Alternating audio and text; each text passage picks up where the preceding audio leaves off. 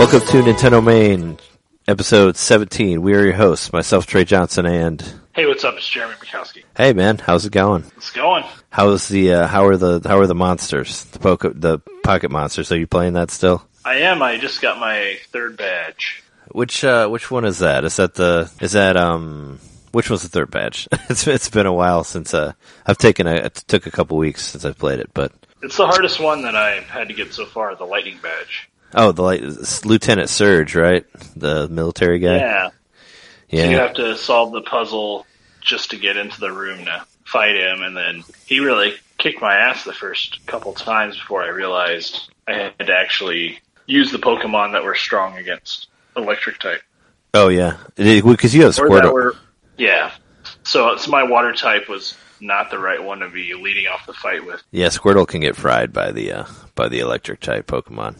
So if you go in there with him, he'll get he'll get roasted pretty quick. But I had, but I realized I had a Sandshrew that I'd been throwing up front and uh, and leveling up, but I wasn't really fighting with him. So he was at like level, eh, I think he was like at level thirteen or fourteen. So he was at an okay level, um, and he just kicked their ass Yeah, that's because that's the way to uh, do it. the, yeah, the electric attacks weren't affecting him at all. So I ended up beating it with this Pokemon I never used, and then well, the only other reason I was using him was I taught him cut, so I could get to that guy in the first place. He was the only one on my party I could teach it to without forgetting a move. So I taught him cut, and lo, lo and behold, he actually ended up being the Pokemon that got me through that battle. Oh, nice. Yeah, he ended up being the savior.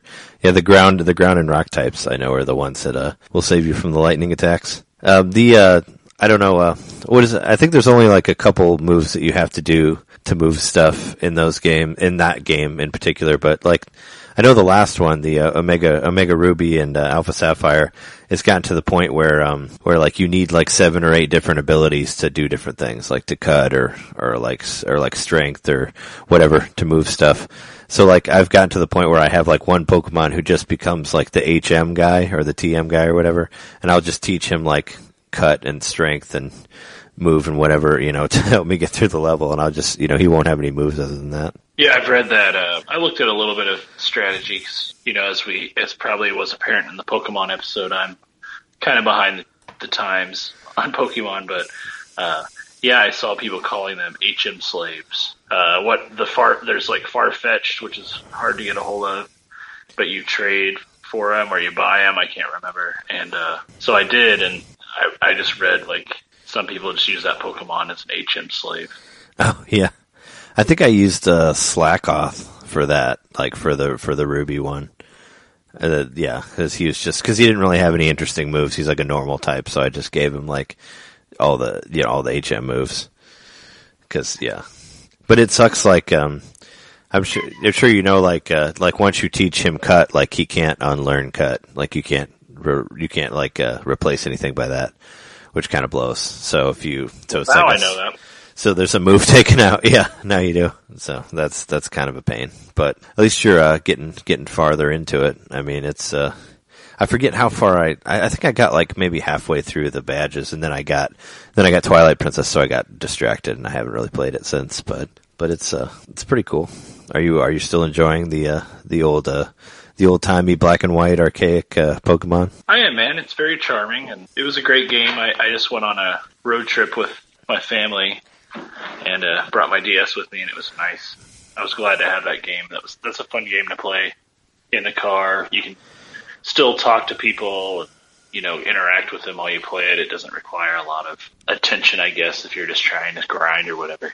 Oh, sure. Yeah, you- you're not going to like accidentally walk into a pit or something like that. You know, if you're not looking, because it's pretty. Um, did you follow any of? Uh, I forget what it was. There was like some sort of a thing online where, um, where like a group of people played through Pokemon. Do you remember that? Where like oh, uh, they, uh, Twitch, Twitch does Pokemon or Twitch plays Pokemon. yeah, it was like Twitch Play or something like that. I didn't see it, but I remember reading about it. Where like, I guess a bunch of people enter commands, and it'll pick a command at a certain time.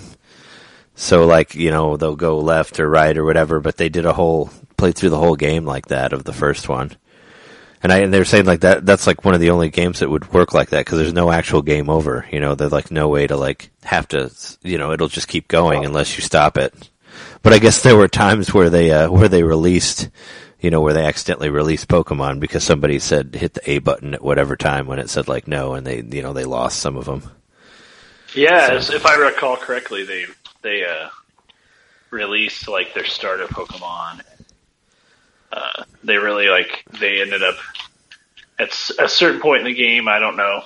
They released a Pokemon that had the move they needed to proceed, so they had to like go back and catch another one and then figure out how to teach it that move. It was something along those lines, or they needed a certain Pokemon to beat a trainer and they didn't have it. Um, but yeah, I remember following that. You know, I followed it more in the sense that it was kind of an online. I don't know. It became like a really popular thing. So like lots of things were popping up where people were like, I don't know. There were little tiny memes and stuff that were being created based on like what had happened in the game because so many people were watching. So I, I, I, I checked on a Twitch and watched it a few times. It was really boring to watch in real time, but they got they got all the way through it eventually. Yeah, I would think that it would it wouldn't be really that exciting unless you were actually like had some input into it, you know, or you were actually one that was trying to get it to go a certain way, or or I don't know. I just I just heard talk about it like from podcasts, but it sounded like an interesting thing. And I guess there were like stories written about like the one Pokemon Pokemon that got away, or like another event that happened in it. Yeah, and they were talking about man. I, I would have to look back. I wish I'd brushed up on this because I had totally forgotten about Twitch plays Pokemon, but Yeah, I didn't even think They- about it until we were talking about it now. But you know. like certain objects were like objects you worship based on the chat window. Like people were like giving like extra value to things just based on the odd ways they were being handled in the game. and certain Pokemon, I don't know, they created little backstories for them. I think that uh, whoever the guy was, or I guess I should just say whoever the person was, who like put in the last command that ended up, you know, being the last hit to the final boss or whatever that person ended up like showing up on Reddit because they had the same screen name as they did on Twitch, and they like did a little like uh, question and answer session, I think, on Reddit oh wow, as the you know you know they had a little bit of notoriety because they had submitted the last the last input for the game. wow. I should maybe we should play stuff like that so we can, so we can get the get the Nintendo main on the uh, on the on the charts. You know, and be like, hey, uh, yeah, this is uh, I did this and listen to the podcast. I don't know. I, uh, did play. Uh, I got a screenshot of it on. I believe I put it on my Instagram, and this would have been like a year ago. But uh, I did play. Uh, Twitch plays Chrono Trigger. They did that a little later. Oh wow, And, uh, that yeah, that's that's like a much more complicated game to play. I guess like just because of yeah, because you can die easily in Chrono Trigger. But I guess it's like, is there a game over screen that w- with that, or does it start over again like the way like? I think it does, right? Yeah, because because you have to go back to the saves if you if you die in Chrono Trigger, Yeah, correct? Yeah. but I believe. I believe. I mean, I would need to check to make sure, but I think they ended up getting all the way through it. It took a while, but it happened. You can't release Chrono, you know, so that's good. I don't know. Like, how would you? Yeah, how would you? I don't know how you would get the clone and and all that. I mean, there's two. Yeah, it'd be interesting to see it played through. They could try to do a playthrough of like Earthbound because like there's no. uh If you get a game over on that, it just automatically restarts. I think, which is you know makes sense because it's like the same developers as Pokemon. Yeah, and I guess it's also probably really hard to get people to comply with selecting continue when that screen pops up. Yeah, because there's going to be that one guy that's going to try to end it. you know, Or start start new game. Yeah, or something like just like getting to the whole like loading it would be a difficulty. I'm sure. I heard uh, on on an, on another podcast that I listened to. I heard. Have you heard of like the um like the ultimate like hardcore way to pl- play Pokemon? Have you heard talk of that?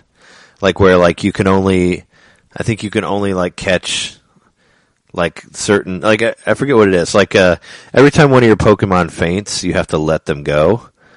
Like you have to release them, so that's like permadeath that you like put on yourself Oh, okay.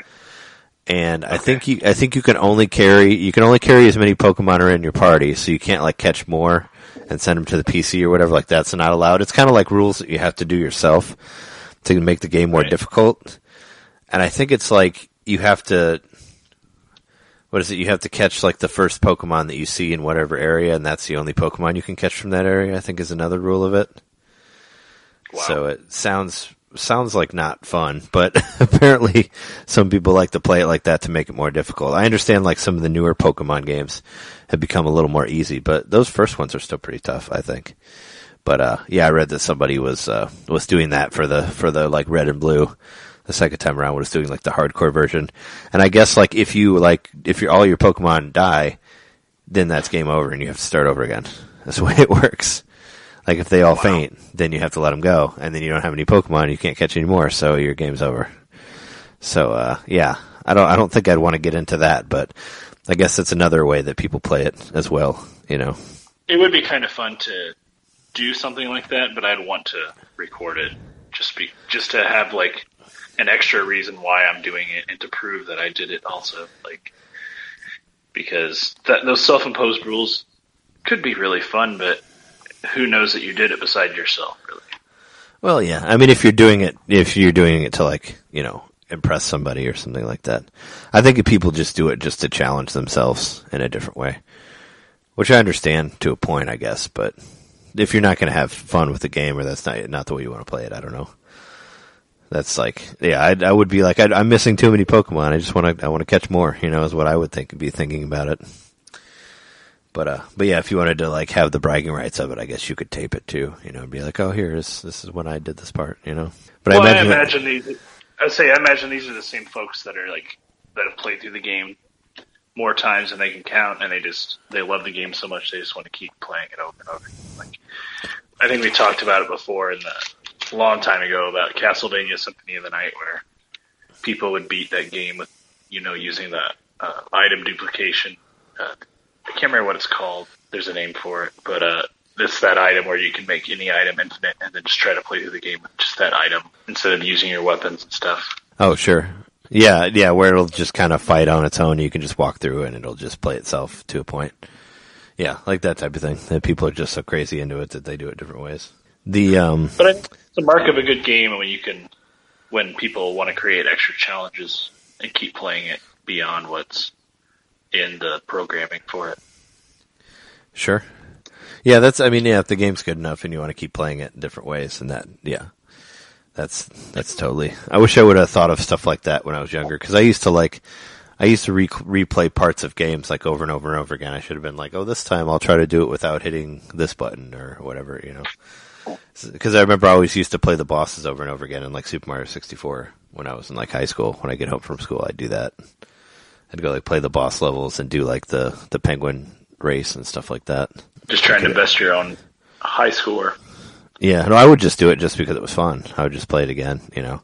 But I guess I could have like thought of other ways to do it, but I never really thought of that type of thing.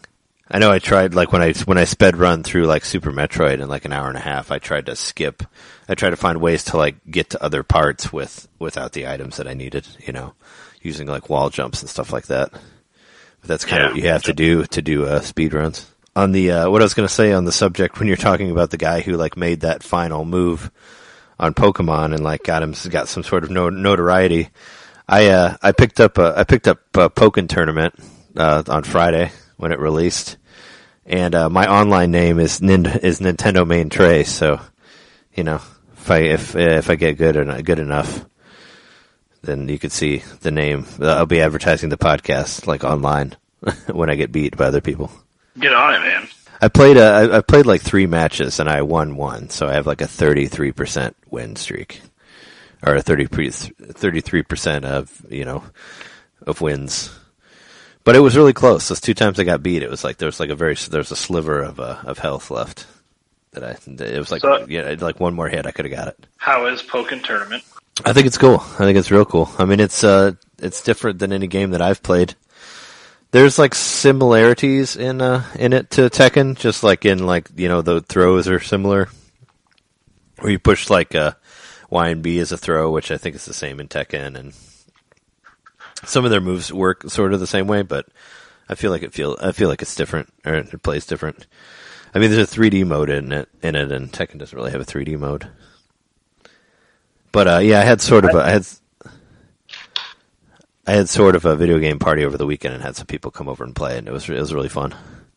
I enjoyed it. The uh, local multiplayer is a little weird. Like the way they have that set up is they kind of made some weird choices with that. But aside from that, I like the combat uh, and the characters. Isn't the local multiplayer one stipulation is that player one has to use the gamepad? Yeah, but it's weirder than that.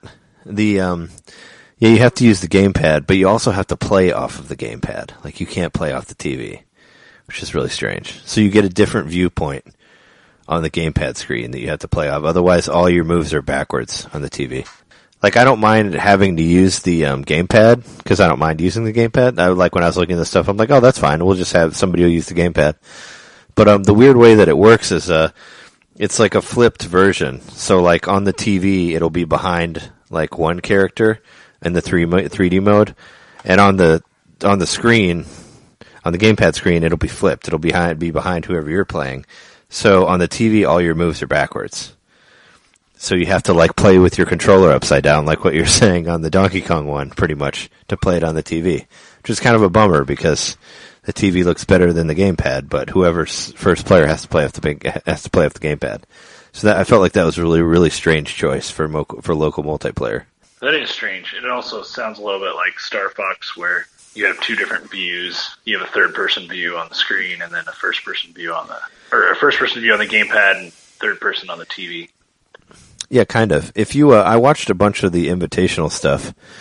Well, uh, on Thursday, I watched. They had like this like three hour, four hour program where they had like a, you know, it's like a, a tournament, and they had like a bunch of the um, the famous uh, fighting guys, like uh, you know, people that were in like the Nintendo World Championships and stuff like that. They did like a they did like a thing where they where they all played uh, Pokken Tournament, like before the game came out.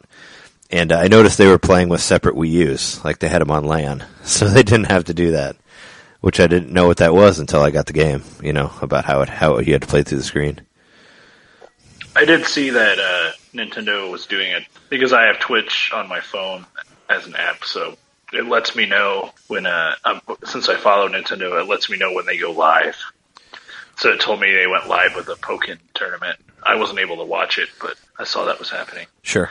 No, I was just I just watched while I was doing other stuff, like because I was like cleaning up for the party, and I just kind of put it on in the background, and you know did other things and caught some of it. You know, whenever just I wanted to kind of get an idea of how it played, and plus I was like, you know, in anticipation of the game, so I just wanted to watch, like you know, try to get an idea of what the combos are, like who's playing and like who's stronger and all that, like character wise. I'm intrigued by the gamepad that you can get for it. It says it's regulation in that it has to be connected via USB, so it has to be a wired pad to be a regulation pad for that game. Interesting. Yeah, apparently, um, the, the what they the you know the fighting community, you know, which is the reason, the main reason that the um, GameCube adapter came out. They say that you're like a couple frames behind on wireless, and it has to be like wired to the system for it to be like 100% accurate. You know, so for that type of thing where you're playing professionally, I guess that's that type of controller is demanded. You know, to be wired. I also think there may be stipulations or there may just be like requirements that your controller has to meet in order to use it in a tournament, which I don't know if they let people bring their own controllers. They probably don't. But by saying it's regulation, it's it fits the standards of what a professional esport player would be using for a tournament. Yeah, I don't think uh, I don't think you can bring your own controllers, but then again, I don't know. I don't I don't know how it works, but um, I would expect that they would provide them. But I've watched um, I mean, I've watched some of those, uh, you know, like Evo and stuff like that. I've watched like the uh, the Smash Brothers tournaments, and um, they're all using GameCube controllers wired with the with the uh, adapter, even for the Wii U one. So that's a thing. It has to be wired, I guess, to play. I did see something online too. Another reason why I'm intrigued by that controller.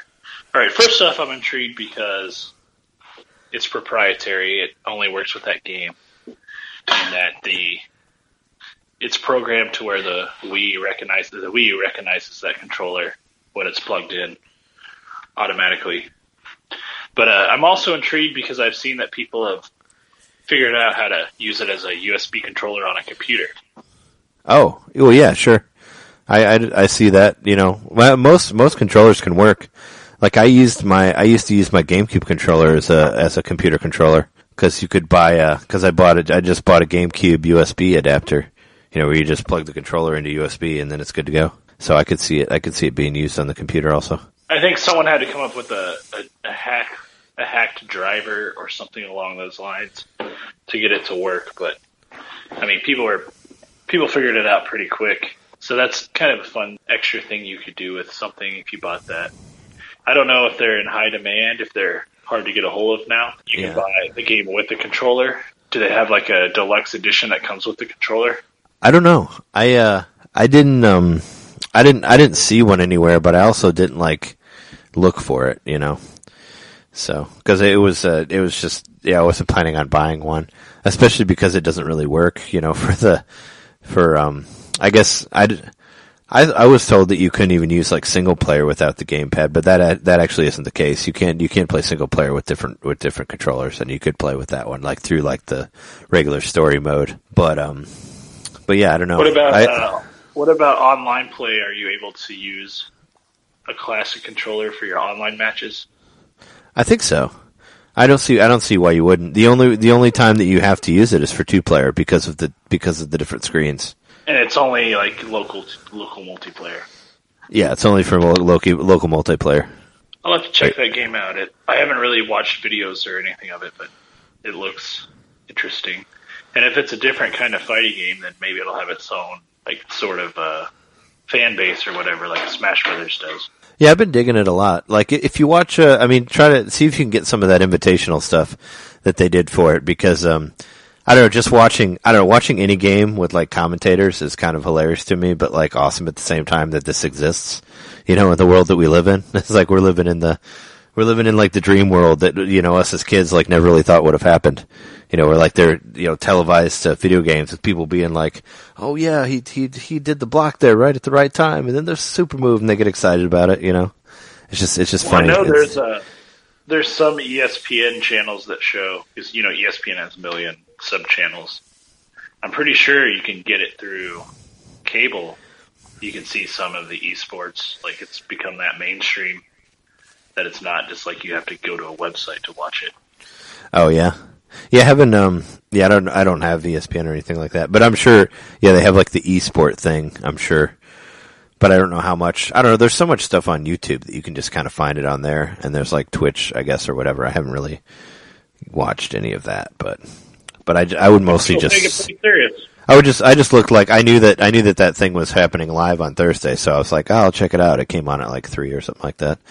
And I had watched there was like a there was like a tournament in Japan that I watched like the week before that just to you know watch some of the game. But it's uh it's totally worth checking out. I like it a lot. It kind of reminds me. It kind of reminds me a little bit of like Pokemon Stadium, except like a fighting game. Like the story mode kind of sort of has a progression like that, where you go through like the leagues, then there's then there's a boss, and then there's like another league, and you like go up in the rankings, you know, based on however many leagues you've beaten. And like it's kind of you know it's set up like all the different options are set up like it's a town. Like there's like the you know the place where you can set your personal options and like the local multiplayer and online are all like different towns that you go to. So it's kind of like set up like a Pokemon map. So it's got a pretty cool interface. I uh it'd be it'd be cool to see uh I don't know, it'd be cool to see them make a game that was like that that had like a that was like a Pokemon game that had like you know where all the fighting was like was like that. It was just a 2D fighter. That'd be an interesting game to do where you could walk from town to town and then just fight guys like that. Maybe that'll be Pokken Tournament too. They could do that. Pokken Tournament Quest. Yeah, Pokken Tournament Quest. But yeah, it's cool. And uh, there's a. I, I know I mentioned before that there's not that many characters on it, but uh, I, I, I it's not. I don't think it's really a bad thing. Like, cause it's because the characters are like so deep, that, and there is a lot of depth to the game. They they kind of want you to just like you know study one character for a while and like learn every move you know before you before you go on to the next one it's kind of more modeled around that that approach instead of like oh try this character try this character Do you switch out Pokemon mid battle, or do you just have one for the whole battle? Uh, you have one. You have one main for the whole battle, and like when you do the when you do like the single player, there's no option to switch between them. So you have the one like you'll stick with the same one the whole time unless you go into the options and change it like before you fight a, a league. But you get these um, support Pokemon that you can change in between rounds. And they're just kind of like uh, super moves. You just hit a button and they come in and give you some sort of status effect, or they attack the, or they attack your opponent in some way. Okay. And there's a lot of those. There's a lot more of those than um, than the actual than the Pokemon that you can play as. But those are pretty rad. They have they have some really cool they have some cool stuff, and you know there's ways you can combo with that, and all the and all of them have super moves that are easy to do, but are like cinematic and all that. So it looks really cool. I don't know. Whenever whenever I whenever we come down to see you again, we'll we'll we'll have to play it. I uh, I think I think it's I think it's fun. I think it's, I think it's a lot of fun. I've been enjoying it. And they're planning on doing a lot of further DLC with that game. I would expect. I haven't uh I haven't seen anything about it yet. Like they said that they didn't have anything planned, but that doesn't mean that they won't, you know. I mean, they've pretty much I mean, they've been supporting most of their games with with uh with with DLC, so I'd be surprised if they didn't do anything. It'd be nice to have a couple uh cuz it cuz like the way the character select is set up, it looks like there's a lot of extra space in there to add more characters. So, hopefully they do something. There just hasn't been any announcement about it lately. I just hope it hope it sold well. Was that a full price game or was it a budget title game? It's full price, but it's, it's totally worth it. I mean, it's it's. Uh, I read I read some reviews and people were actually uh, people were actually talking against it because they said it was too complex, which I thought was dumb. It's like it's like how is that a bad thing? Like how is it bad that it, too, it has too much depth? Like I don't think that's a knock on it. You know, that's like being like saying either. like oh saying like oh it's too long or it ha- or it takes too long to master. You know, that's I think that's part of a good game, like because they want you to they want you to be able to spend a lot of time with it, you know, and get your get your money's worth. So, I you know I thought that was more especially if a, that, yeah, especially the IP they're using. You know, they could have taken the easy way out just made it a game for kids that was really easy to play, or you know, if not even a game for kids, but just an extremely accessible game. But the fact they've added depth to it makes it more, more serious. I think the people that get good at it will really, really enjoy playing it because they had to put a lot of work into getting good at it. yeah. That's the way. I mean, that's the way that I would ex- that I would expect a fighting game to be. Give give give you the the ability to you know to add add depth to it and to have you know it'll take a while to get good at. And it is. I, I do feel like it's fairly accessible. Just whenever you play the tutorial on there, well, it can be a little like overwhelming just because it throws a lot of information at you. And it doesn't really wait for you to do the moves that it tells you to do. It'll kind of just like move on right after. It'll be like, oh, do this, and it'll give you like five seconds. And if you don't, it'll be like, that's fine, next thing. You know, so it doesn't really, you know, it's not the best. So I understand like it being confusing like that. And there's also like a rock paper scissors mechanic, uh, similar to Fire Emblem in there, where like one move beats another move, which beats another move. You know, like between counters, throws, and regular attacks. So I uh, so I so you understand like how there's like a lot of strategy to the game, which I think is cool. Extremely deep game. And some of the uh, some of the support Pokemon can actually heal you also, which is another like thing to it. So there's a lot there's a lot of cool stuff you can do with it. You know, there's I've seen some really epic matches where guys were like had like one hit left and just came back and dominated. So it's cool. I totally I totally recommend it for anyone who's into uh, you know 2D fighting games. It's definitely worth worth looking at. Or uh, if any Does- fan of Pokemon. Do you get a? Do you roll around? You know, do you, I know it's always on a 2D plane, but is there a move where you like roll into the background or the foreground to avoid kind of like Soul Calibur? Do they like play on that a little bit where you are still moving in 3D space to a small extent? Well, there is a there's two different shifts in it. Like that's where the um that's where the controller comes into play, I guess. Where you have the different viewpoints and you and you look, play through it on the gamepad. Like you start the game in a 3D in like a 3D mode, where like you're walking around like you would in like Mario 64. You know, where like right is right and left is right, and is is left and and and forward and back and all that. And then whoever like lands the lands a move first, that shifts you into the 2D plane, and then it's a 2D game. And then and then whoever like lands a big move after that, it goes back to the thir- 3D phase, and vice versa, and like it keeps going from there.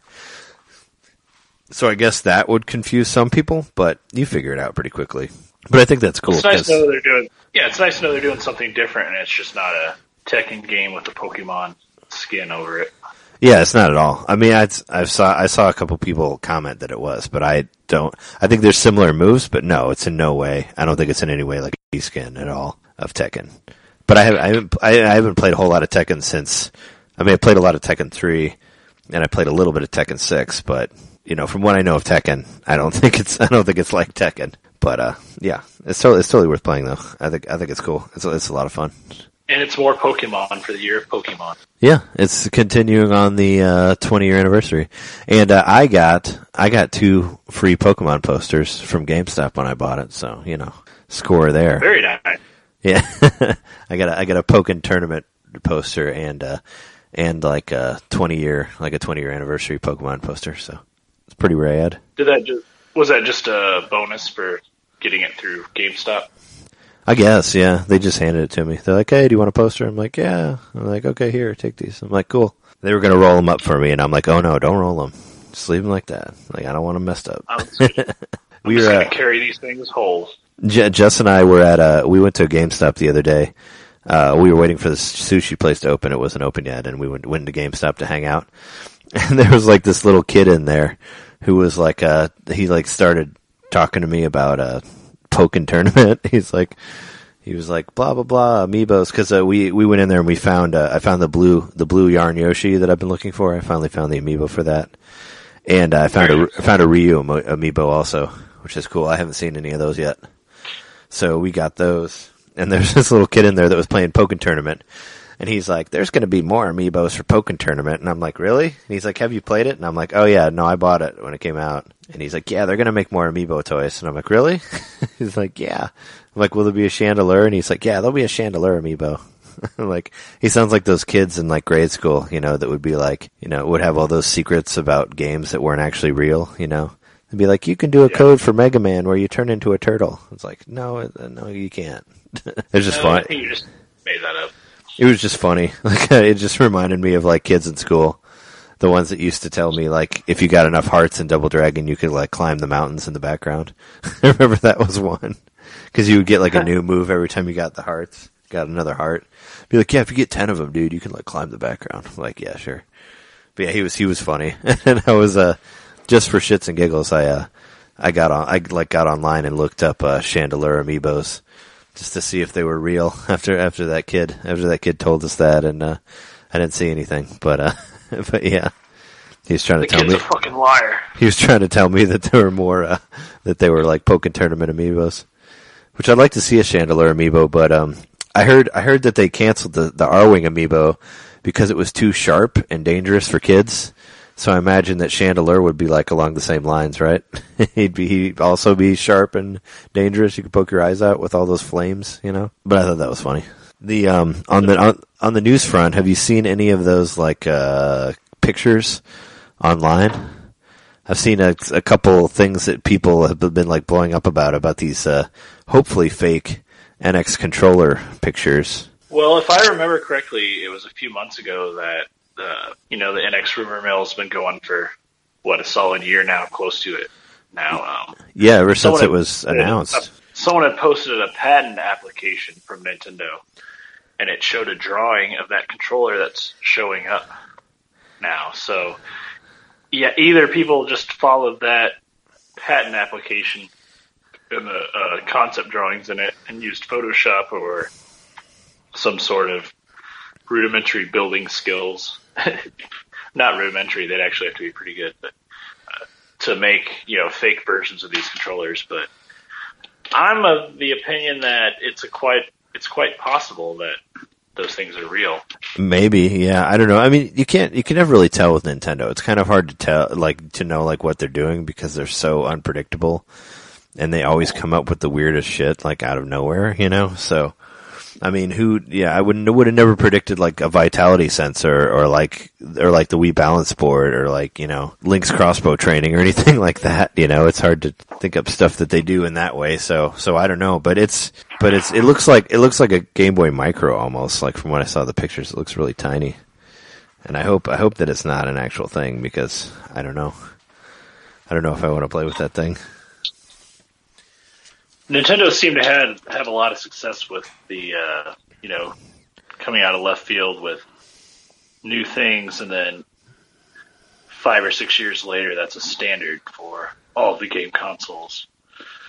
I mean, even motion control, yeah, to a certain extent, everybody tried to do that. No one else was successful with it, but every controller has some sort of motion sensor built into it now for all the new consoles, whether that be just a tilt sensor, you know, something based on the gyroscope that gives it a, a sense of space.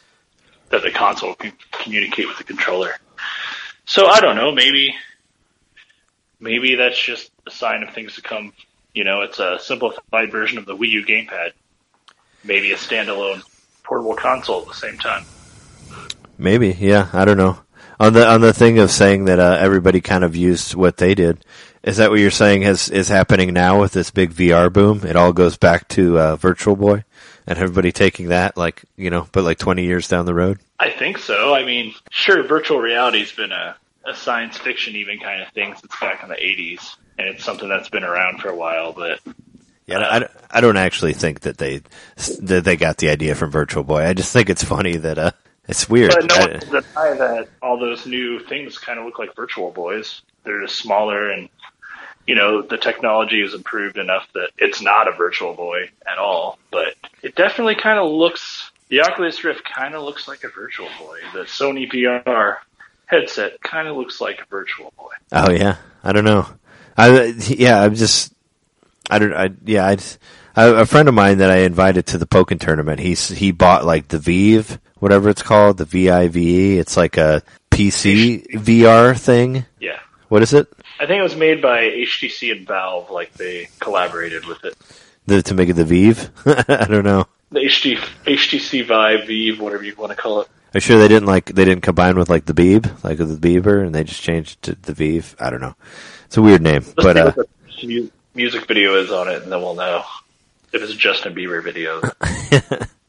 Well, apparently on some of those VRs you can uh you can like watch movies and it like it's like you're in a theater, like you're like in a seat and it's like super big. I don't know. I'm still really interested to see if any of that stuff takes off in any way because like it's like pretty like if you like if you don't have a PS4 and you want to get like a you know like the PlayStation and the VR thing, you're looking at like close to like a thousand dollars for for a system. You know that's that's insane. Like, do people pay that? I guess like some of the techie people would, but I don't know. That's I mean, what it's going to be, though. It's going to be really expensive at first, and you're going to have the early adopters that want to to say they have it and try to get on the hype train as soon as they can. But if it's successful with those folks and enough good games are released, then the price will drop because they'll be able to mass produce it more. Also, they'll offer hardware package deals, I'm sure, where you can get a PS4 and the headset for a lower price, or maybe even if Sony's gambling on it enough, they'll take a uh, they'll take a loss on the hardware because they have enough confidence in the games.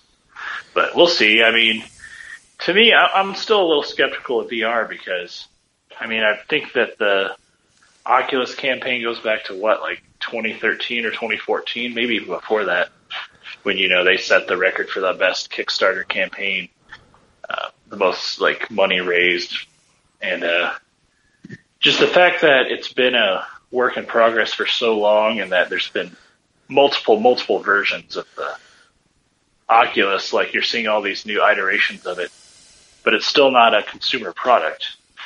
So it's like it's all all the technological advancements happening behind the scenes, and the developers get to use it, and they're referring to, well, this is better than the last developers unit, and that one was better than the developers unit before that. As a consumer, that's really not doing much for me. yeah. And that's why I'm really skeptical of it because if it was so great, why isn't it out yet? Why isn't it a consumer product? They obviously don't have every, all the, the kinks worked out yet. So we'll see when the, the Oculus proper, whatever you want to call it, is released later this year.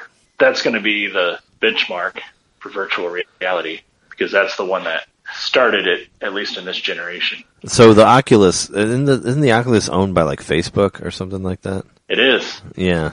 So that one and that one doesn't have to do with any specific thing, right? Like the PlayStation VR thing is different from the Oculus, I'm sure. I don't know. I don't really follow VR because I don't care much about it.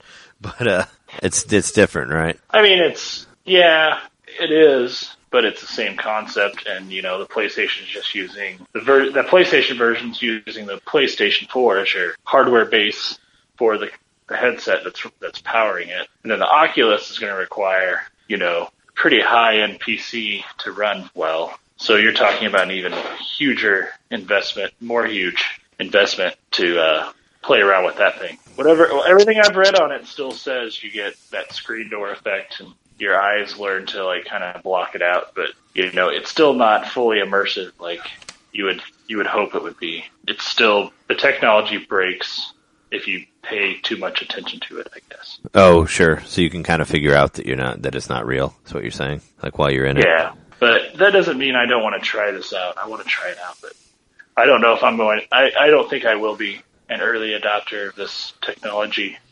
because it looks like on a lot of fronts, it looks like they're wanting to push casual casual games on it because they want the highest consumer base possible. It's I, I feel like it's hard to push casual games on that type of thing though because like it's I I mean if you want casual you need like something affordable. Like that's kind of what I feel like that's what Wii did really well you know? It's like it's like something that people understand because it's motion controls but it also was like half the price at least of like everything that was out at the time. So I feel like that was like a big part of their success with that system you know is that it was affordable I mean, it's it's hard to make like a five hundred dollar thing, a five hundred plus whatever thing, like casual. I think because that most most people would say that's too expensive, like for a headset, you know. So it would be a challenge for them. Yeah, I'm skeptical, but I think that's okay because by not being skeptical, I could lose a lot of money. Sure. Yeah. Well, I mean, I, I don't. Yeah, I don't think we're ones to, uh, you know, we just invest in stuff like Wii U, which only lasts for like three years, maybe. I don't know. that was another that's another rumor that I saw people saying or some someone saying that uh, production has stopped in Japan on new Wii U's and that they've ended that. And and I guess Nintendo fully commented and said that that wasn't true and that they were going to continue to to you know make them beyond whatever that means. But um what are your thoughts on that? My thoughts are that and I haven't read anything. I, I guess I'm just going on pure speculation, but it's possible they've stopped production only because they've got excess hardware that they still need to move. So why make more if you've got a bunch sitting in a warehouse somewhere? I don't think Nintendo is going to stop making something if it's profiting. You know, if they're making a profit off of it. So I guess that really, I mean, it's cut pretty cut and dry.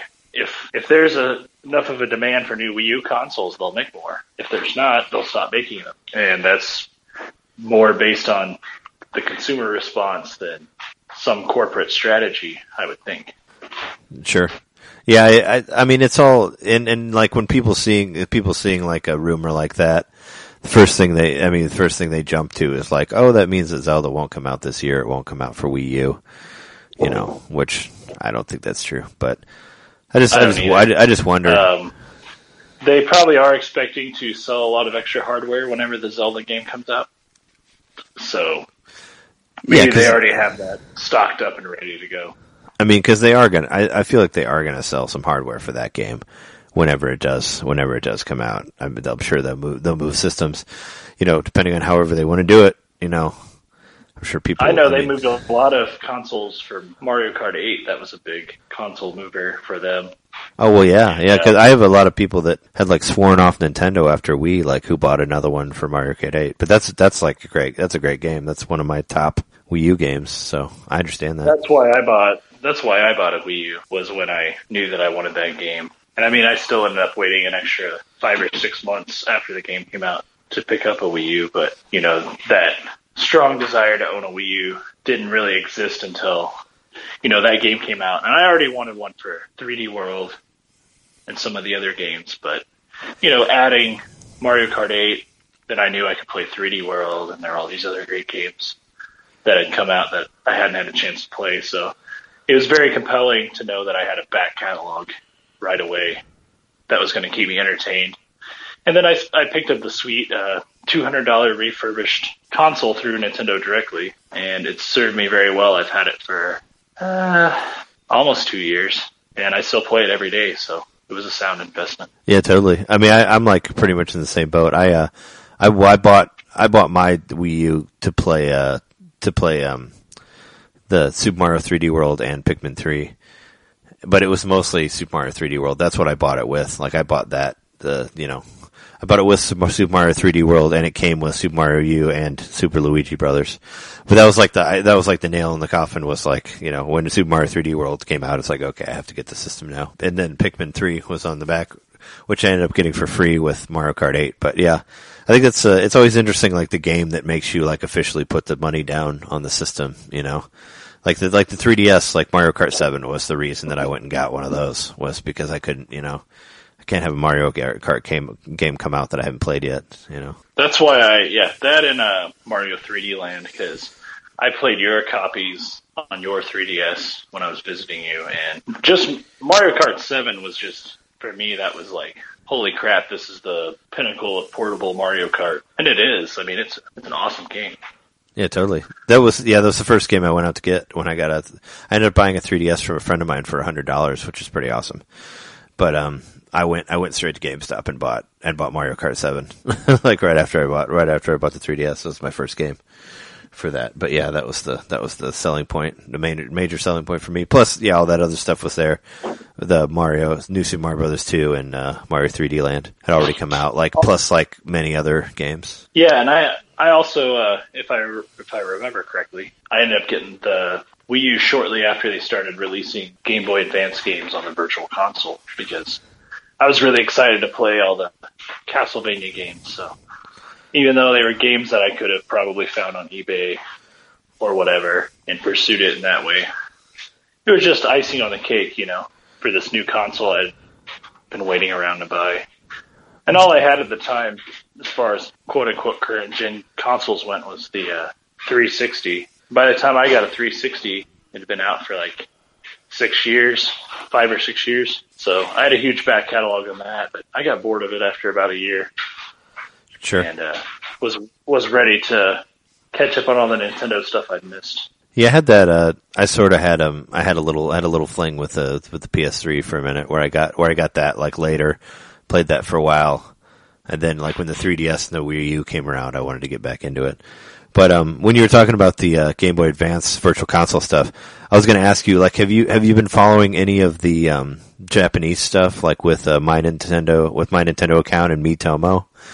Because uh, I guess as a as a as a prize on on my Nintendo in in Japan, you can get like a DS game for 3DS digitally, which is something that hadn't been announced before yet. Like you can get um you can get WarioWare Touched like as a as a prize in, for your My Nintendo account in Japan, which is pretty cool. So I wonder if that's going to be a thing if they're going to start doing DS games digitally on 3DS, or even like Game Boy Advance games digitally on 3DS, which I thought they should have done from the beginning. Well, didn't the uh, aren't people saying the Ambassador Game Boy Advance games don't run very well on the hardware? Uh, maybe they will on the new Nintendo 3DS hardware, but I thought it was something else along the same lines as the Super Nintendo games, where something about the emulation they just couldn't get it right.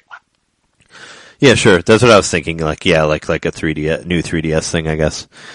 You know, but um, I just thought that was cool that you could, you should be able to download DS games digitally for 3DS.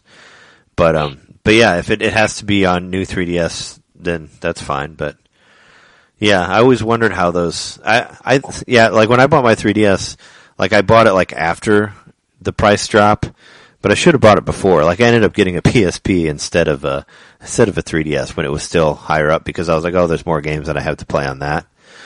Which yeah was just like pretty much just Final Fantasy Dissidia, but uh, but um, but I wish I would have bought the game. I wish I wish I would have got the 3DS early because I was under the impression that I could actually buy those Game Boy Advance games on the eShop for 3DS, and not that that, that they were only going to be available to ambassadors. If I would have known that, I would have bought a 3DS earlier.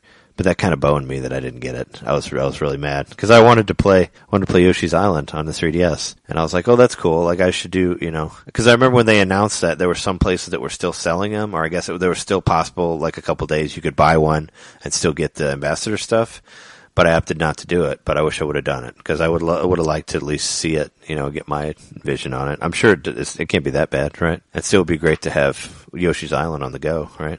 I agree. I don't know. I'd be give me more reasons to get the new Nintendo 3DS. I guess. I mean, I still haven't bought it. I'm going to eventually, but I really do want a stronger case to own it because I've gone back to my 3DS recently with the Pokemon and everything, and it's suiting me just fine. Yeah. Uh, well, I mean, the the new 3DS is cool. Well, the Pokemon, yeah, it doesn't really make a difference between the two of them.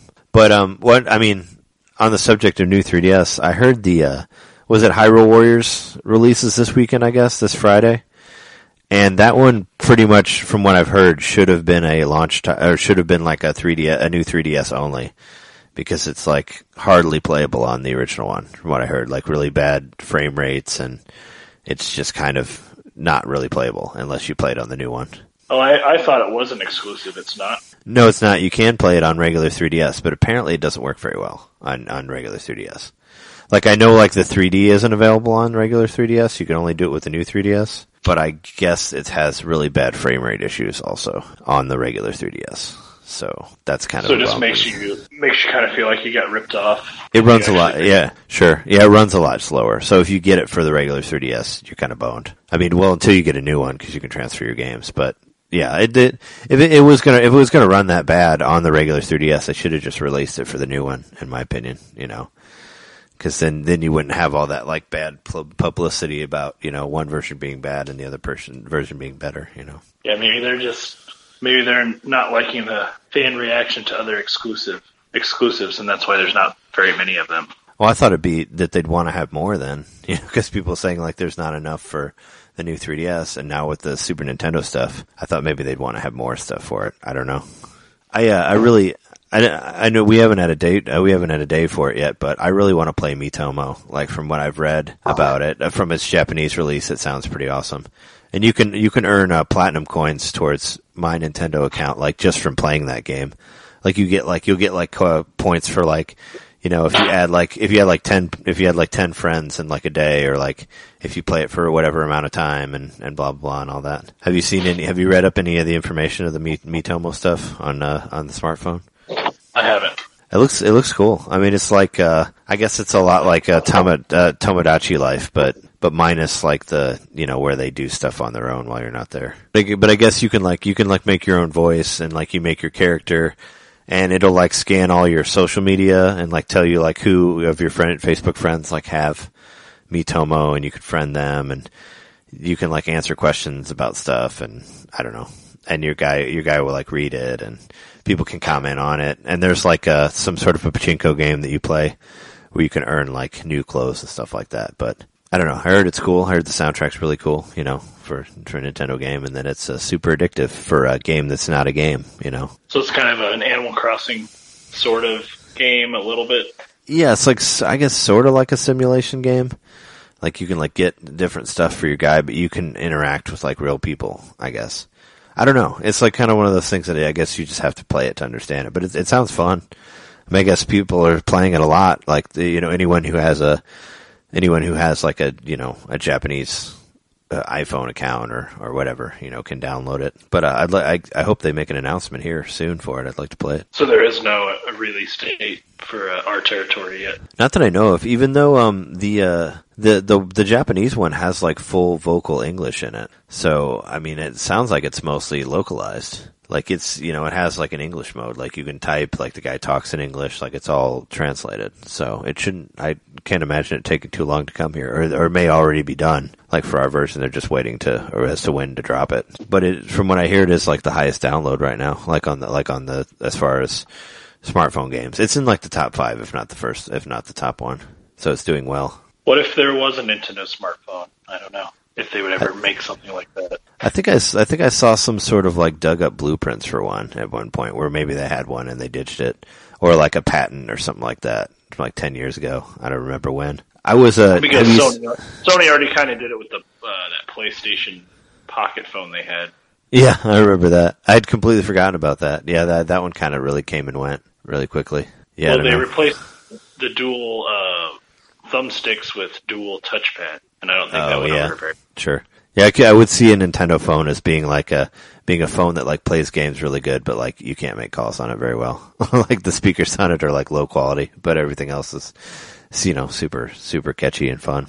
It'd have like a really terrible camera, and it would like hardly Yeah, that's have what any it- apps. Yeah, that's what I'm saying. Like like it's like the camera quality from like 3DS, so it doesn't look that good. And like the speakers, like recycled speakers from old Wii Wii remotes. Like that's that's, that's what you, what it uses to hear people to hear people. So it, it's hard to understand them. I saw I saw somewhere online that there was like a rumor saying that there was a new PlayStation coming out, like a PlayStation 4. I don't know if you saw that. The um the PlayStation 4.5 And I was wondering if that was maybe some sort of a sort of some sort of a response to uh, NX. Maybe if NX really is super powerful, them trying to come out with another system that's as powerful. I don't know if that's true, if that's true or not, but I thought it was kind of weird. I don't know. Did you see that that uh, rumor? I did not. Yeah, they're saying it was saying that they were going to come out with another PlayStation 4 that was like a little more powerful, had like a little bit more processing power. I thought maybe it was either to work with the VR better or maybe as a response to NX. Probably not a response to NX, but still, it got me thinking about that. That maybe it was. You know, it's like, well, what if you know, what if this system is like more powerful, and that's how they're trying to answer it. I guess is to re-release. It's just weird for them to like to. Well, it's not weird for them to pull a Nintendo because they do it a lot, but it's basically like kind of like them doing a, you know, this is the new PS4, you know, the PS4 and the new PS4, like the new 3DS and all that. But PlayStation's been known to take things from Nintendo over the years, so it wouldn't really wouldn't really surprise me. Well, you know, I'd say um, all the PlayStation systems have had, you know, revisions in their hardware. Uh, the pla the original PlayStation, you know, it had. I think there was only two, but there's the PSP or the PlayStation, or it wasn't just called the PS1 after the PS2 came out, and it was a lot smaller. And that's when they marketed the uh, portable screen that attached to it that you could buy. Oh, sure, yeah. And then with the PS2, they had a few different models, and it just kept getting smaller. Same with the PS3, there were several different models where they would release it and it would just get smaller and it would have like bigger hard drives. So incremental hardware upgrades are just kind of something that wouldn't surprise me. I guess if they put more power in it though, you know, incrementally as they're making the console smaller, that would be a kind of taken away from Nintendo a little bit because that's what they've been doing. Um, Yeah, I that's guess what- the uh, the final model of the Wii was inferior to the uh, original Wii because it could, it didn't have a GameCube em- emulation, if I remember correctly, and it didn't have uh, GameCube ports on it. Yeah. Yeah, I remember some of those, and there were like some like the the Wii Minis. I guess some of them didn't even have didn't even have internet. Like the ones like the two toned ones. I don't know the ones that have like the. I remember there were black ones with a red outline around it. Like Oh, so they those. didn't even have Wi-Fi or whatever. Yeah, it didn't even have Wi-Fi. Like you couldn't even get online and buy games. Like that wasn't even an option, which I thought was a really weird choice. It's like okay, you're you're you're basically cutting out like hundreds and hundreds of games that are you know that I think are a selling point to the system. But yeah, that P- that PlayStation rumor was that it was going to be, oh, you know, a, higher higher power and all that, which is different. Yeah, they normally do. Like Nintendo did that too. Like the NES and the Super Nintendo came out with smaller you know, with late later ones that were smaller, like the like there was like the top loader NES, which I guess is worth, which is worth a you know pretty a pretty penny right now, from what I've heard. And there was like the smaller Super Nintendo also with the weird, you know, with the different shaped. Or no, the NES had the had the Super Nintendo shaped controllers. They were NES controllers. But yeah, they've they've been Yeah. doing that for years. They're just uh, it, re- re- releasing one that has higher power is always strange to me because then are they going to come out with games that are only for PS 4.5 like Nintendo did with three new 3DS? Probably. I don't know. I'm just wondering if it has anything to do with any sort of stuff they know about the NX. Maybe, maybe not. Who knows? I doubt it. I mean, it could be used as a uh, a defense point, maybe within their internal meetings, like when they're discussing it. Like, well, you know, well, maybe this is also a good idea because of this with Nintendo, but I really don't think it would be. I don't think the NX rumors are enough to, to to make PlayStation release a new version of the PS4 by you know by itself. But uh, I, I also don't disbelieve that Sony's going to do that, and uh, I think it would just run quicker. I don't think they would.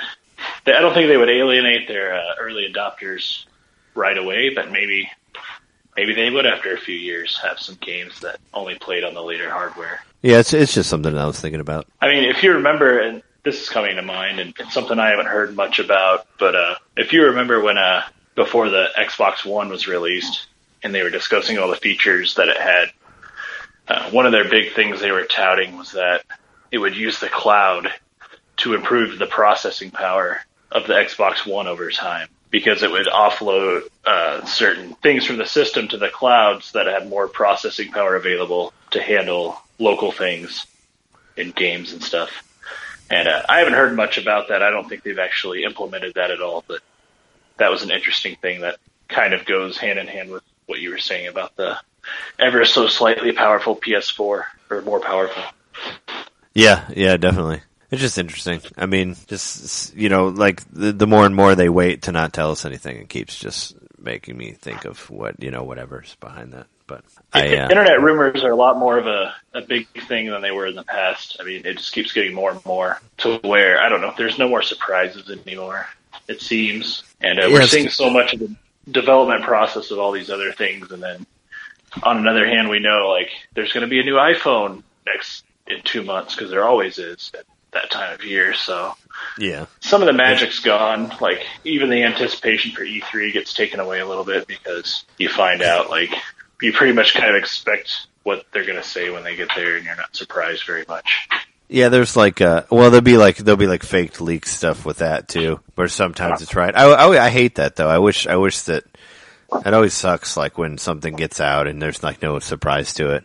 That's why I was like, I was hoping those pictures wouldn't be real because then, you know, I'd rather see, if that's like their weird looking controller, I want to see like how they're going to present it, you know, and let, let them disappoint me, not like, uh, not like some weird fake photo, you know, I don't know. Internet's, internet's annoying like that. And like a lot of, uh, a lot of like game review sites have kind of become annoying like that too, where they, where they report, uh, report on everything now, like not, they report on rumors that most of the time aren't true. They'll still report on it as it's like it's fact, which I find irritating. Which they do a lot with movies and games, whatever. There needs to be a constant stream of information, even if it's false or Yeah, that's pretty much how it is now. It's it seems annoying, you know, where it's like, uh, oh yeah, we got to. What I guess that's kind of what we're doing. What we're doing too. But it was uh, it was Yeah, we're having conversation on it. But it was you know it was a slow news week, I guess. I couldn't. I, I didn't think we could fill the whole thing with Pokken Tournament, but we did fill most of it. But um, I don't know. We'll uh, we'll do it. We'll do another themed one. I'm sure. Unless there's some other uh, news that comes up. But did you did you ever get your Twilight Princess in?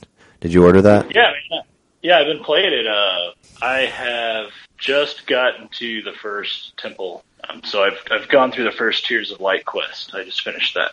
Did it feel like shorter? So I think Yeah. they've taken like four or five out, right? I don't know how much you remember of the Tears of Light in the first in the original version. The only thing I and that I that I just finally remembered that was a little annoying, but you have to remember in Twilight Princess when you're a wolf, you have to look for like certain like ledges that look out of place because those are the ledges you have to stand on for a minute to do the jumpy thing. It's, it's weird that you have to find those random spots to stand on, and then you hit the button, and and Midna helps you jump wherever. But I think once you get through that first part and get to the first like dungeon, it kind of gets a little bit smoother. I guess. I mean, would you say that? Like you're kind of getting to a point where it's a little more playable, right? Well, I just walked into the first dungeon and saved, so I mean, I haven't really had a chance to test it out, but I am excited. Like Link has his full garb, you know, and uh, Oh yeah, and you get the sword. it feels like a Zelda game now instead of uh, Link's just kind of like a big booty dude that runs around before. yeah. You don't like his like uh towel wraparound sumo thing that he's wearing at the beginning? I mean, it's okay, but I just remember the very first time I played it, just thinking, man, that dude's got a big old butt. Like you, you, you see it all the time. It's like shaking in your face in the camera. And I know it's nice. Once it gets the warrior tunic or whatever you want to call it, like you don't notice that anymore because there's lots of other cool stuff like a belt and a scabbard and stuff. sure. Yeah, I, don't, I didn't, didn't notice the big old butt on there. I guess. Oh but- yeah, he's got a or Yeah. Ordonian butt. yeah. yeah. Did uh, was the was the goat herding as fun as you remembered it being at the beginning? It There? was easy. it was easier. I think they might have made it easier, but I don't know for sure. Maybe the controls are better, or maybe I just the first time I went through it, I didn't really understand it as well. But a lot of things are coming back to me, like so. Like I told you about the uh, needing to stand on that certain spot. So the first Tears of Light quest, yeah. uh, you have to spoiler alert, whatever. You have to go inside of the uh, house of the guy that sells oil or whatever. Oh, you blow his house where, up. uh, yeah, and uh, you have to get into there. But um, I ran all the way to the end, got all all but two, and I'm like, well, I knew I had to go in that house, but I'd run around it for probably about five minutes trying to figure out how to get inside of it, thinking maybe I have to dig into it like back in the village. But uh, it wasn't until I was like, wait a minute, now I remember. you just have to stand on a certain ledge. And then so I did that and it was fine. Like, you know, it was easy after that. But Oh, sure. it was a little frustrating just because you're running all the way around the house. You're getting up really close to it. It's not like she gives you a hint or anything. She just rides your back and yawns. Heard some of her some of her hints are not really helpful. Also, Like I remember, I was kind, I was like, I mean, when you get, do you remember like the Zora when the Zora level was frozen? When you get there, it's like later. It's like the third Tears of Light thing. Vaguely. Anyway, when you get there, she, when when she got there, I got stuck. Like I couldn't figure out where to go, and there's only like a couple places you can go, and she just keeps saying like, "It's frozen. Do something about it."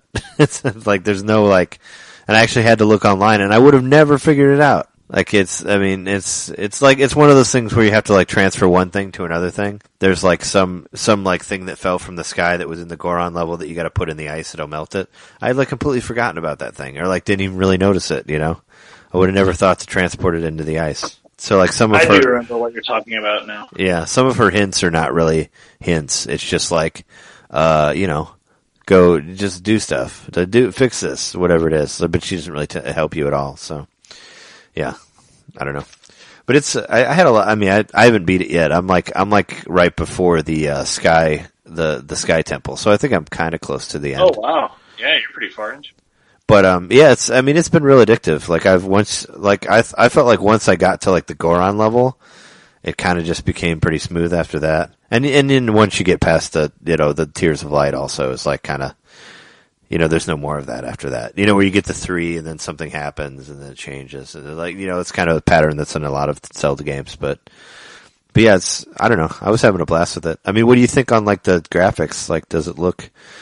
better at all, or does I mean, how do you feel? Like, does it does it feel different to you from the old one? I mean, I know it's been a while, but what are your impressions? Well, for one, it's definitely like you said, it's not as striking as the Wind Waker remake. You know, so it didn't blow my socks off like that one did. Unfortunately, that one's just something special on its own.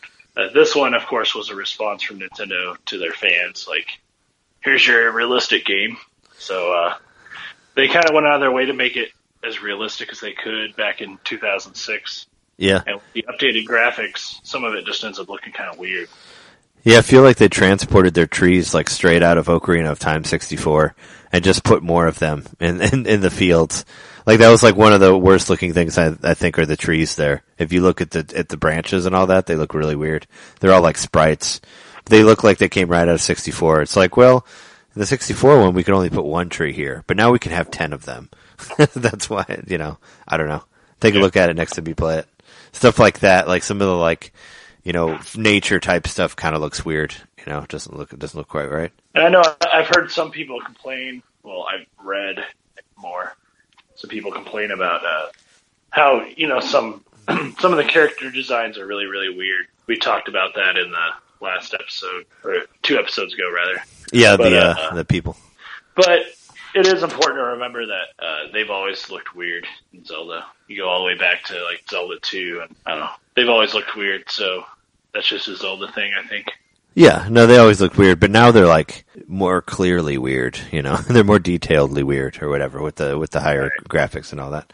But it's fun. I'm glad you got it, and I'm glad you're having a fun time with it. It's uh, it's good stuff. And I do love the uh, the quick start. As small the thing as that is, that's a lot of fun. Just touch the amiibo to the the Wii pad, and then you just start where you saved last. Yeah, it's like the best. It's like the best thing of the of of uh, best we best use of Amiibo I've seen. Is touch it and take you right to where you were. I love it. It's totally great. And I actually have my uh, Midna amiibo sitting on the table by my Wii U remote where it charges. You know, Oh it's yeah, the only and I- amiibo set up to where it's actually getting used physically. totally. It's not just sitting on the shelf. Yeah, I have a I have the Midna Midna one out in the out in the living room, and I have all of the amiibos who were playable characters in in Pokken Tournament under the TV. So I have like uh, Lucario, Pikachu, Mewtwo, and Charizard out here, just as I use them for decoration for the party. That's fun. But uh, yeah, What's coming out uh, tomorrow? Um, it's been confirmed. There's a do you know? Have you looked? I know uh, you were right on Mar 10. It ended up being nothing cool, which is weird because they did release some of those Mega Man Network stuff before, but I guess there's like a million of us. So they can just keep doing it. I know there's a lot new uh, 64 game tomorrow. I just can't. Oh, I wish I could remember. What Oh, there is seriously. Yeah, that's awesome. I love you know, I love virtual- sixty four games. Since mine since mine doesn't work anymore, is it uh, hybrid heaven? It is hybrid heaven. Wouldn't that be hilarious? If it was like some uh, it's like Quest sixty four, like for uh, Virtual Console tomorrow, like some some random sixty four game. I mean, Alright. anything that hasn't been released already on the the Wii's Virtual Console is welcome. I think almost like it could. Oh, okay, yeah, it's a Yoshi story. Oh yeah. Well, yeah. I believe it was one of the early the early releases for the uh, Wii Virtual Console. Yeah, it was on the Wii. How did you? Yeah, I did. That game was a disappointment. That's the only game where I accidentally beat a boss. Like I remember when I got to Bowser, and I'm like, "All right, cool, I get to fight him." And then he died. I'm like, I don't know how I killed him, but he died. yeah, that was a that was game. Yoshi story. Yeah, we sat down, beat that game the first time we played it. You know, just beat it all the way through. We re- we rented the game. I remember. I've never gone back to it. That would have been like 1998 or whenever it was released. Yeah, it's the same as me. Like I rented it, accidentally beat the boss, was really disappointed by it, and just didn't come back to it. It did look really nice, I think, but I bet those muddy like 64 graphics aren't going to translate well. Well, they they actually do they actually do change their games when they release them for virtual for virtual console. They do clean them up to the point to a point. And I know that like uh, what was it like Legend of Zelda like on NES they like retranslated it when it was when it was released for Wii uh, download. So they do or no maybe it was when it was on the GameCube disc. But like whatever whenever they re-released it they did like tweak it. Like they always tweak them. Like I remember on the Wii like some of them actually had like 16 by 9 display. Like I remember like Mario 64 had like a better like Mario 64 and Wave Race both had like better you know they looked better when they were on the virtual console for Wii so they tweak it a little bit they make it a little bit less muddy and like more clear you know for you for a download So it'll look nice at least. well it looked nice before but now it'll look nice again I don't really want to drop 10 bucks on Yoshi's story. I don't think. Oh yeah no it's totally not worth it I don't think. 10 bucks is still too much. I think it's too easy. It's pretty but it's just not that fun and but uh the soundtrack's cool actually. Uh, it's, it's uh I do dig the soundtrack. It's um it's similar to like Super Mario World, where it's like the same song played different ways over and over again, which I thought was kind of cool. So there's like a rap version and like a ska version and like a metal version of like all the same Yoshi theme through the whole thing. I remember owning, I had a disc, I had a disc of that that I found it that I bought at GameStop that was in the shape of Yoshi's head. It was like a cut cut disc that had the soundtrack on there, which is pretty You rad. still have that? I if I do, I don't know where it is. but it was pretty rad when I got it. Yeah, I remember there was a couple of those that were like that that had the shape that had the cut discs. Novel concept. But yeah, totally. But um, yeah, I guess uh, we'll you know play some Yoshi Story on that. Maybe there'll be some other things that come out tomorrow. I don't know. I haven't really, I haven't really looked. But um, Friday is like is Hyrule Warriors. If you have a new 3DS, I played I played it a little bit at the at the GameStop. It looks cool if you have a new 3DS. I just really want the new characters. I want to find a way to get them on the Wii one, like the the uh, cartoon, like the you know the Toon Link and like the boat and uh, Toon Zelda and all that. Because I don't want to have to buy a whole nother game to play those characters. I'd rather just be able to get them. And I think there's a way to do it if you can get the code, get a code. But uh, yeah, I don't know. Is there, is there anything else you'd like to say before we uh, before we head out? Uh, I don't think so. I think we covered most of what there was to talk about this week. Yeah, our our, our rumor cast. But uh, you know, there, I thought there's some interesting stuff out there we should talk about. But uh, anyway, this has been uh, episode 16. I'm your host uh, Trey Johnson, and And it's me, Jereme Rakowski. and uh, we'll see you next week. Take care. See ya. Yoshi.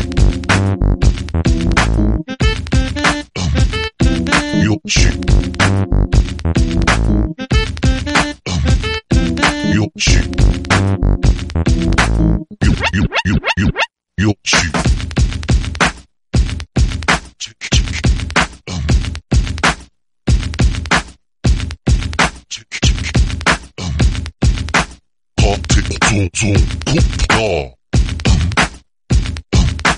poop, yeah. Yoshi. Yoshi.